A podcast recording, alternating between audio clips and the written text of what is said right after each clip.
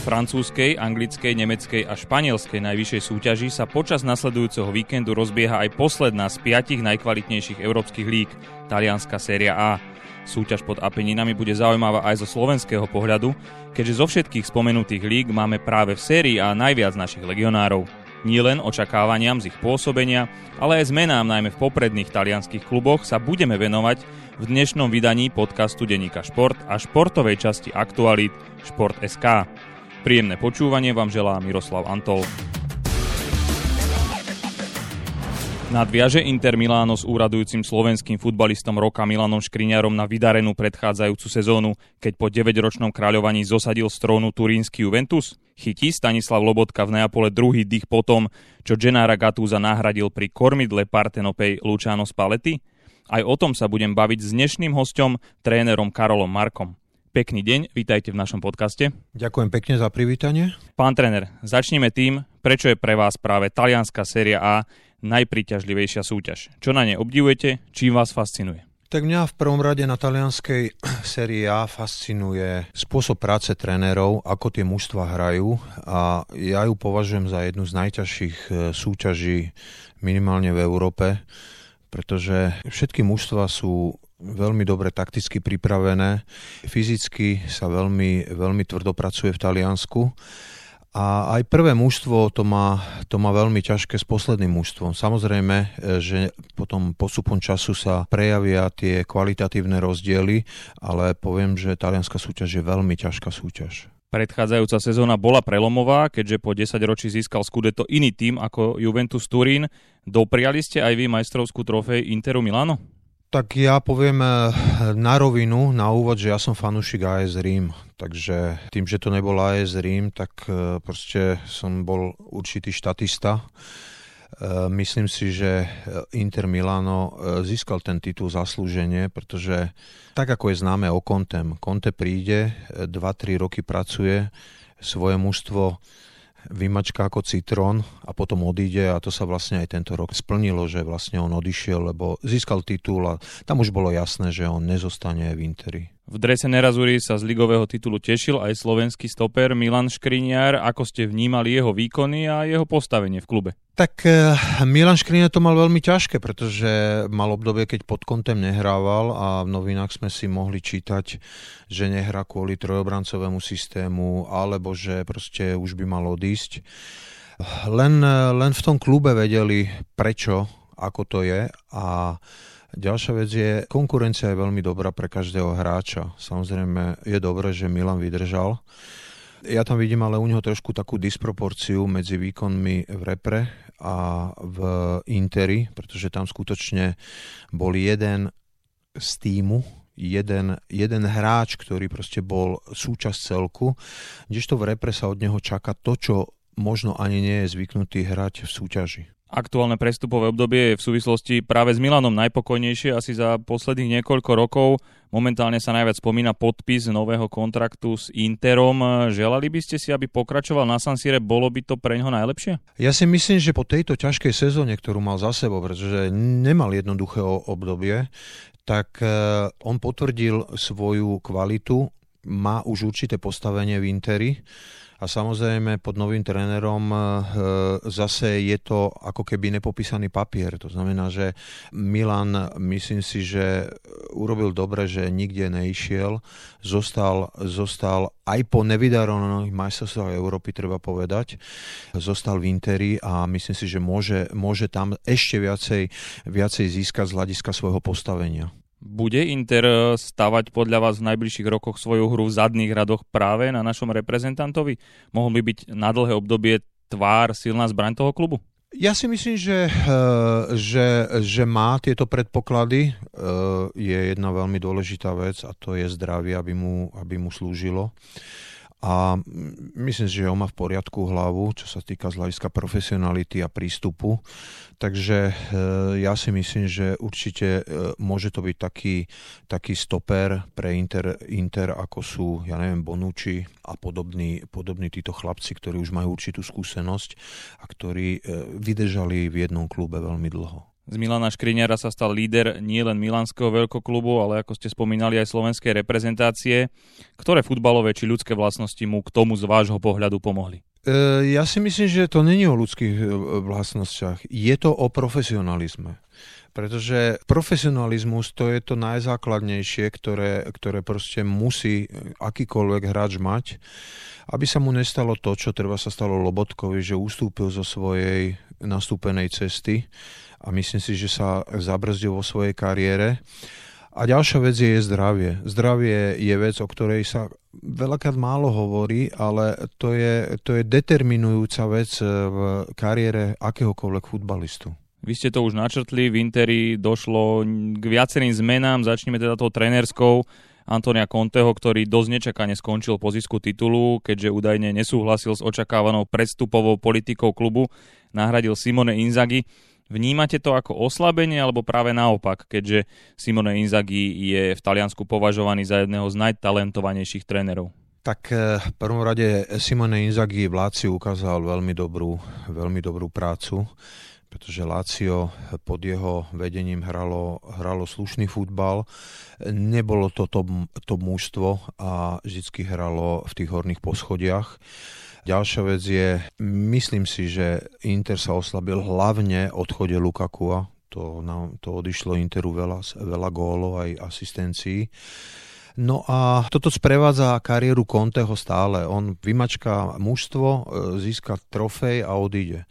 Takže ja si myslím, že Simone Inzaghi e, bude, bude trošku iný, je to iný typ trénera, nie je taký, taký hektický, nie je taký, taký veľmi príliš tvrdý na tých hráčov a je to veľmi vnímavý, vnímavý tréner aj keď si ho pamätáme ako hráča, tak to bol, to bol taký killer zabijak, čo sa týka e, ofenzívy. Hej? Takže ja si myslím, že, e, že je to dobrá zmena pre Inter, keď už mal Conte odísť. Povedali ste, že odišiel e, Romelu Lukaku, naozaj to je obrovský odchod, pretože on bol nielen najlepší strelec, ale aj najlepší nahrávač. Okrem toho odišiel jeden z najlepších krajných hráčov v Taliansku, Ashraf Hakimi, ktorý zamieril do parížského Saint-Germain. Na ich miesta prišli Edin Dzeko z AS Rim, Denzel Dumfries z Eindhovenu, stred poľa posilnil Hakan Čalhanoglu z AC Milano. Takže čo hovoríte na tieto transfery? Tak, takto. Čo týka Edina Jacka, tak o tom už boli šumy. Edin Dzeko samozrejme musím si povedať na rovinu, nie je Lukaku, že je to starší hráč, ktorý už má veľa za sebou. E, myslím si, že ešte má 2-3 roky e, svojej kariéry e, ale nie je to Lukaku, hej. Nepríde toľko gólov, ako odišlo v osobe Lukakua. A samozrejme, je to biznis, hej, čiže e, žiaden tréner by sa nechcel zdávať hráča ako je Lukaku, ale bohužiaľ na tými trénermi ešte sú, sú iné, vyššie postavení funkcionári, ktorí proste o tomto rozhodujú. Každý klub má svoj rozpočet, takže to sa, to sa stalo aj v Interi. Čo sa týka krajných hráči, tak ja si myslím, že tam, tamto je v podstate kvalitatívne na podobnej úrovni Takže ja si myslím, že Inter Milano sa, sa oslabil v, v podobe útočníka. Jednoduchá, ale pravdepodobne i zložitá otázka zároveň obhaj Inter Milano majstrovský titul? No, ja si to myslím asi takto, že, jak hovoria Taliani, Big 5, tých, tých, tých 5 eh, veľkých mústiev, Juventus, AC Milano, Inter Milano, Neapol, AS Rím, všet, eh, okrem AC Milano došlo k výmene trénera. A nedošli to len nejaký, nejaké mena, ale došli to skutočne veľmi kvalitné mená, tréneri, ktorí majú veľmi veľa za sebou, majú vyhraté trofeje a povedal by som, že tieto mužstva sa najviac posunili v podobe e, osôb trénerov. To znamená, že tam eh, ja veľmi ťažko by som si dovolil tvrdiť, že kto môže eh, získať titul a či Inter ho obhájí. Patrí jeden medzi jedným z kandidátov. Ale viete, ak je to v Taliansku? Ten začiatok býva veľmi hektický. V Taliansku na tlačovej konferencii býva tak 100-150 novinárov v týchto mústvách, čiže nie jak u nás. Tréneri musia odpovedať na veľmi ťažké štíplavé otázky a tam je veľmi dôležité, ako vlastne tieto musia naštartujú, ako tlak dokážu tieto, títo tréneri, i keď to sú starí harcovníci, zvládať. Keď ste hovorili o trénerských zmenách, tak celkovo ich bolo v 20 kluboch až 12, takže čo možno sa dá povedať k tomuto naozaj vysokému číslu. Pripomeňme, že do AS Rím prišiel Jose Mourinho, v Láciu je Mauricio Sari a do Neapola prišiel dať veci do poriadku skúsený z palety. No to, ako som povedal, to sú, to sú veľké mená, veľ, veľ, veľmi skúsení harcovníci títo tréneri e, určite bude ich práca, e, ich práca bude vidieť. E, ďalšia vec je, to, že tam prišlo 12 zmien trénera, tak jednoznačne podpíšem, že to neboli posledné zmeny trénerov a dokonca sa stane, že do nejakého klubu sa aj vráti ten prvý vyhodený, príde druhý a potom zase sa tam vráti ten prvý. Takže ten talianský kolorit a folklór ten bude určite zachovaný. Posuňme sa k Juventusu. Andrea Pirlo vo svojej premiérovej sezóne v pozícii hlavného trénera neúspel. Stará dama dokonca skončila pod jeho vedením až na štvrtej priečke. Nahradil ho Massimiliano Allegri, ktorý získal s Juventusom v rokoch 2014 až 2019 5 majstrovských titulov. Pridá ďalší? No to, tá moja odpoveď je presne taká istá, ak si mi dal tú otázku na Inter Milano. Patrí, e, patria k ďalšiemu e, okruhu tých kandidátov. Samozrejme Allegri, to je, ten sa vrátil domov. Je to, je to taký veľmi tvrdý remeselný tréner, ktorý proste má disciplínu v mužstve a tento tréner určite sa bude snažiť nastaviť zase tú disciplínu, ktorú tam mal predtým. Má trošku iných hráčov, ale myslím si, že pre Pirla to bolo, to bolo veľké sústo, pretože on predtým v podstate nikdy netrénoval a snažili sa ho tam dať ako ikonu Juventusu ale bolo to, myslím si, že to bolo veľmi ťažké pre ňoho. K Juventusu ešte jedna otázka. Pomôcť e, prišiel stredopoliar Manuel Locatelli zo Sassuola, ktorého Allegri predtým viedol aj Vace Milano. Mal by to byť nový režisér hry Turinčanov. E, vidíte to rovnako? Áno, je to, je to hráč, ktorý ukázal na majstrovstvách Európy svoj potenciál, svoju schopnosť. Je to hráč, ktorý aj vie dať góly z tej druhej vlny, takže teraz závisí od toho, ako sa, ako sa chytí v Juventuse, ale ja si myslím, že tým, že, Ju, e, že Allegri ho pozná, je to ako keby v úvodzovkách jeho hráč, takže uh, už má zabezpečenú určitú pomocnú ruku zo strany trénera. Vy ako fanúšik AS Rím, e, ako ste teda vnímali príchod Joseho Muriňa? Je to naozaj obrovská trenerská persona, zároveň kontroverzná postavička. Potešilo vás to, že prišiel do AS Rím? Tak e, po, po ako tam bol predtým tréner, ktorý skutočne nezvládal to mužstvo a rímske prostredie asi rímske a neapolské je jedno z najťažších prostredí v Taliansku. To nie je len o fotbale, to sú, to sú rôzne iné veci okolo, ktoré ten tréner proste musí mať veľkú silu, aby, aby to zvládol. A myslím si, že Mourinho toto, toto, e, toto určite splňa.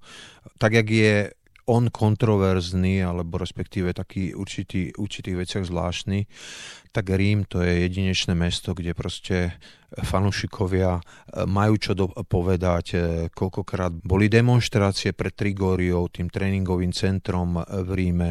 Koľkokrát si hráčov vyvolali. Tréner predchádzajúci Fonseca nebol v oblúbe, pretože ho považovali za slabého. Hej. Mali veľké výhrady v Ríme, že z hľadiska defenzívy to mužstvo bolo, bolo pomerne slabé. Dostávali veľa gólov. No a tiež tam nebolo úplne všetko v kostelnom poriadku z hľadiska hráčov, ktorí proste nedávali tým tréningom toľko, čo by bolo treba a Fonseca s tým nevedel nič urobiť. Potom samozrejme vo vnútri klubu boli rôzne prúdy, predtým tam bol Palota, ktorý by som povedal ten klub ekonomicky zdecimoval. No prišiel nový, nový majiteľ, ktorý vlastne priviedol aj Muríňa a dá sa povedať, že Mourinho to je, to je najväčšia posila, posila AS Rím. A ďalšiu vec treba povedať, že AS Rím teraz investoval vlastne štvrté najviac investujúci klub v Európe, ktorý najviac investoval teraz na tomto prestupovom e, trhu. Asi najväčšia posila Tammy Abrahams FC Chelsea. Ako veľmi môže pomôcť AS Rím? Tak určite, pretože odišiel Jacko. Jacko, Jacko už bol taká určitá ikona klubu a samozrejme už sa špekulovalo, že či odíde, proste chcel vylepšiť zmluvu a tak ďalej. Ale myslím si, že teraz oni, oni týmto nákupom, dá sa povedať, že sa veľmi posilnili na poste útoku a je to hlavne, je to perspektívny útočník, pretože ten Jacko už tam bol aj dlho, už aj bolo také, že jeden čas bol odstavený zo strany Fonseku. Takže myslím si, že to je také dobré okysličenie a muž to začalo viacej pracovať, tvrdšie pracovať, viacej behať, pretože ten talent tam vždycky bol, ale predsa len Rímania, oni sa vždycky, oni sa sami zabili svojou takoutou rímskosťou. Poďme ešte k slovenským legionárom. Pristavme sa pri Stanislavovi Lobotkovi, ktorý pôsobí v Neapole. Predchádzajúci tréner Gennaro Gattuso mu nedával veľa príležitostí. Zmení sa to pod novým koučom? Z prípravy idú o Lobotkovi veľmi dobré referencie. Lobotka je typ hráča. Ja si pamätám, že dávno, dávno v Udine mal Spalety, keď som tam bol na stáži, jednoho Peruánca, teraz si nespomínam jeho meno, hej, on je, on je podobný typ ako Lobotka, nižší, podsaditý, veľmi dobrý s loptou, ťažko oddeliteľný od lopty. Lobotka, pokiaľ bude plniť pokyny Spaletiho, a Spalety je veľmi tvrdý tréner, to je niečo také jak Allegri, obidvaja sú to skančania, takže to sú také tvrdé povahy, Eh, ja si myslím, že Lobotka má predpoklady výraz alebo posunúť sa niekde, reštartovať svoju kariéru, ale musí 100% byť oddaný trénerovi Spaletimu. A ten potom mu to dokáže vrátiť.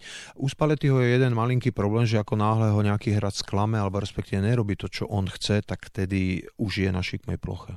Okrem Milana Škriňara a spomenutého Stanislava Lobotku sú na súpiskách aj ďalší piati Slováci, Denis Vavrov v Láciu Rím, Lukáš Haraslin v Sasuole, Samuel Mraz v Spécii, Norbert Dömber v Salernitáne a Adam Obert v Kaliári. O kom budeme najviac počuť? Ja, ja to veľmi prajem Lukášovi Haraslinovi, pretože je to, je to kvalitný hráč, je to hráč, ktorý, ktorý má dobré predpoklady a videl som ho v reprezentácii, kde, kde bolo vždy vidieť určitá zmena, čo sa týka, čo sa týka alebo jeho pôsobenie na mužstvo. On sa musí naučiť lepšie brániť, to sa vyžaduje od týchto krajných hráčov ale e, pokiaľ sa mu budú vyhýbať zranenia a nejaké e, zdravotné problémy, tak ja si myslím, že to môže byť hráč, ktorý teraz e, určite môže vyletieť. Súťaž opustili viaceré hviezdy na čele so spomenutým Lukakom, ale prišli opačným smerom ďalší, napríklad Olivier Giroud do AC Milano. Samozrejme zostali Cristiano Ronaldo, Zlatan Ibrahimovič či ďalší. Na koho sa vy osobne najviac tešíte a prečo? Ja mám veľmi rád Ibrahimoviča, pretože to je, to je proste taká v úvodzovkách stará škola. Je to chlap, ktorý, za ktorým pôjde celá kabína, má veľké slovo v kabíne, má úžasné sebavedomie. Je to chlapec z ulice, ktorý skutočne sa sám vypracoval a aj vo svojom vyššom veku je veľmi e, platný pre to mužstvo. Ale je pre ňo platný aj gólmi, ale aj ako osobnosť. Proste dnešná generácia už je trošku taká mekšia a je potrebné, aby takíto, aby takíto hráči boli v kabíne a pôsobili. Však nedávno to hovoril Vladova aj zo Škrtelovi. To je presne toto isté. Pomôže aj v sérii A k dramatickejším, zaujímavejším zápasom v porovnaní s minulou sezónou návrat fanúšikov na tribúny? Verme, že bude dlhodobejší? No samozrejme, talianskí fanúšikovia to je, to je veľmi podstatná časť koloritu talianského futbalu. Si zoberte, Juventus, e, zoberme si, zoberme si Neapol, čo tí fanúšikovia tam dokážu, AS Rím, to, to, to je obrovská sila, ktorú proste, proste ten futbal tam potrebuje. A futbal sa hrá pre fanúšikov. Poďme na záver byť trošku osobnejší, takže aký je váš odhad na prvú štvorku v najvyššej talianskej súťaži v nasledujúcej sezóne? Tak ja si myslím, že uh, my sme sa nebavili o Atalanta Bergamo. Čo není ten, ten úplne najväčší klub, ktorý, ktorý je v Taliansku, ale dlhodobo hrajú skutočne veľmi dobre, majú výsledky, dostávajú sa do záverečných kôl Champions League. Je to mužstvo, ktoré vedie Gasperini a hrá taký zaujímavý herný, herným spôsobom rozostane majú 3-4-3, ale to nie je ani tak podstatné ako to, že dokážu fyzicky veľmi dobre pracovať to mužstvo a samozrejme e, z hľadiska defenzívy sú veľmi zaujímavé, pretože oni hrajú jeden na jedného. V dnešnom, dnešnom, dnešnej dobe moderného futbalu v úvodzovkách, kde sa zdvojuje, strojuje a tak ďalej, oni hrajú jeden na jedného. Sú zápasy, ktoré im nevidú, že dostanú viacej gólov, ale celkovo skutočne je to dobré mužstvo a veľmi sa mi, veľmi, veľmi im prajem, aby zase boli v tej prvej štvorke. Myslím si, že Juventus tam bude. A myslím si, že aj AS Rím tento, tento rok, pretože skutočne aj tie nákupy, aj v osobe Múríňa sa dostali hore. E, to mužstvo sa dostalo trošku, je tam iná nálada, iný, iný taký prístup No a potom samozrejme máme tam Kanada, máme tam Inter, máme tam AC, máme tam, e, máme tam Neapol. Takže to už uvidíme, kto vyskočí. A možno vyskočí niekto, o ktorom sa ani ne, teraz nerozprávame. Toľko Karol Marko, slovenský tréner a veľký fanušik nie len AS Rím, ale celého talianského futbalu. Ďakujem pekne za rozhovor a želám ešte krásny deň. Ďakujem pekne za pozvanie, majte sa pekne, dovidenia. Začiatku novej sezóny najvyššej talianskej súťaže sa budeme viac venovať v dnešnom vydaní denníka Šport, pričom v rámci tejto témy vám prinesieme aj rozhovor s jedným zo slovenských legionárov, konkrétne s útočníkom spécie Samuelom Rázom. Okrem toho si môžete prečítať aj tieto témy. Futbalisti Slovana Bratislava a Emeška Žilina vstúpili do záverečnej fázy kvalifikácie o účasť v hlavnej súťaži európskych pohárov ako sa darilo Belasim v Európskej lige na trávniku Olympiakosu Pireus a Šošonom v konferenčnej lige na ihrisku Jablonca?